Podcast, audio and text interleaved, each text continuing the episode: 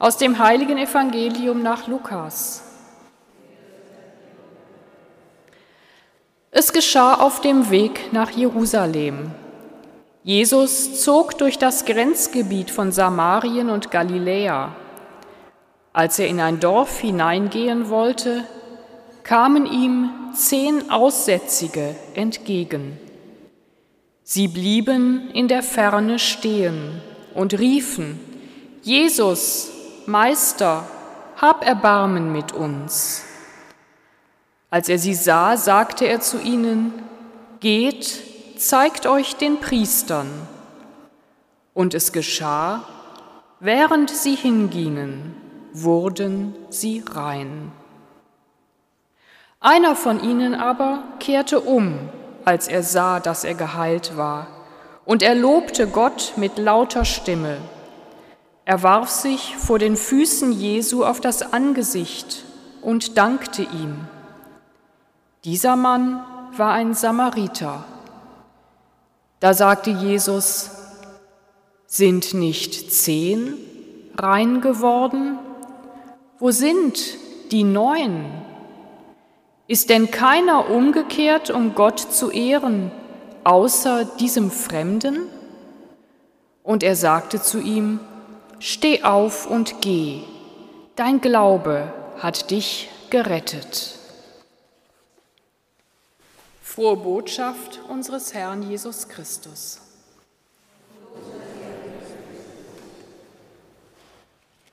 Dankbarkeit. Wann haben Sie, liebe Mitfeiernde, sich das letzte Mal bei jemandem von ganzem Herzen bedankt? Für etwas Alltägliches oder für etwas ganz Besonderes? Was nehmen wir hin als etwas, das uns vermeintlich zusteht? Und wofür danken wir? Sind wir dankbar?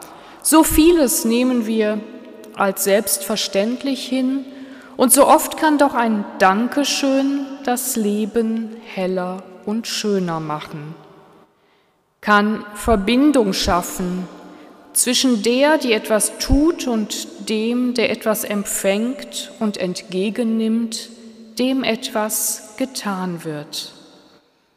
Verbindung schaffen zwischen dem Gebenden und der Empfangenden.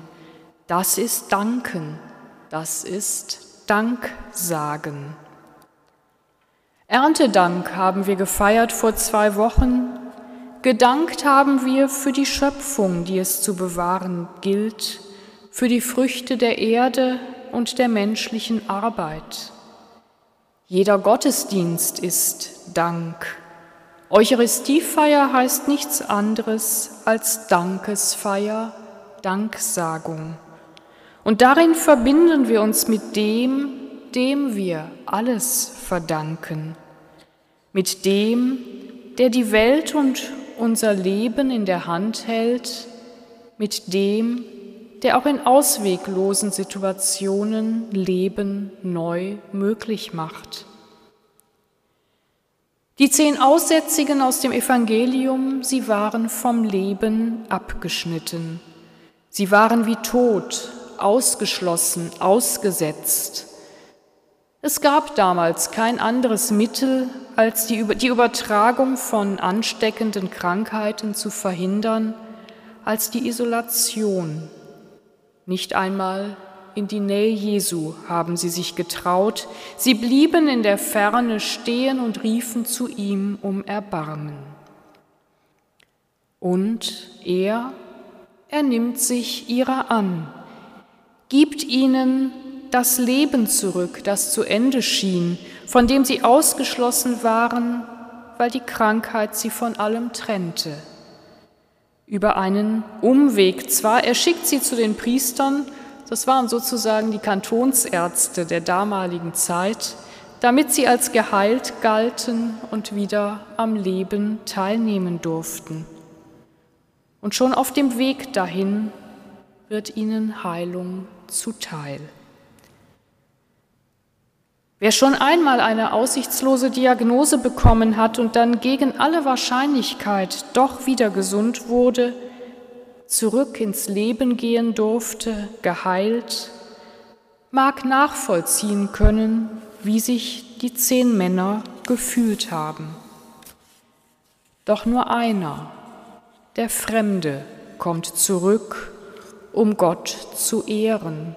So wie auch, wir haben es in der Lesung gehört, Naam, der Syrer, ein Fremder war.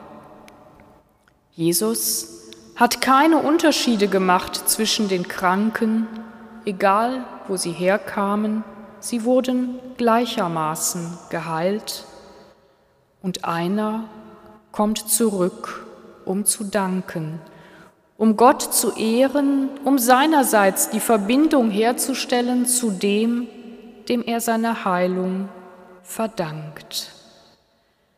Und mit dem Danken schließt sich der Kreis. Da geschieht Heil, da kommt der Shalom Gottes an, Friede und Ganzheit.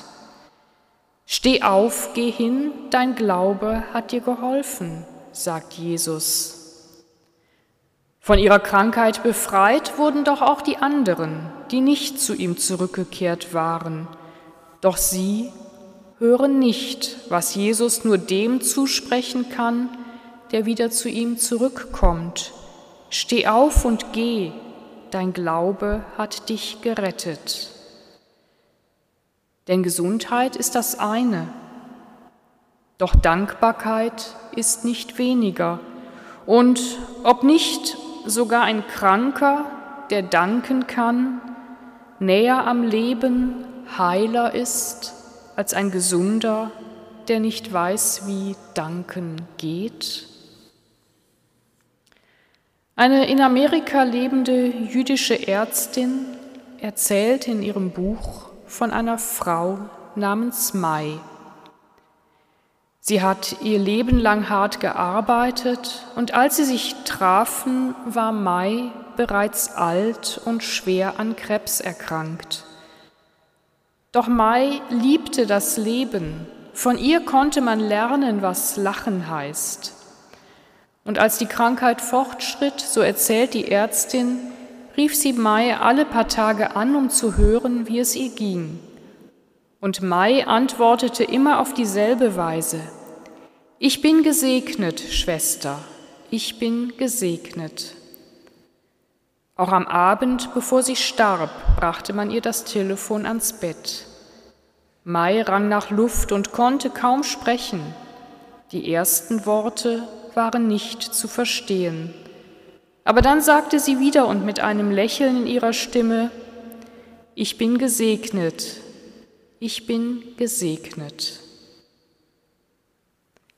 Im Danken gesegnet sein, in der Feier des Danks Gottes Segen erbitten, für uns, für die ganze Schöpfung. Das tun wir im Gottesdienst, wenn wir Eucharistie oder Kommunion feiern. Dann treten wir in Verbindung mit dem, dem wir alles verdanken, damit auch wir gesegnet sind und ein Segen sein können. Amen.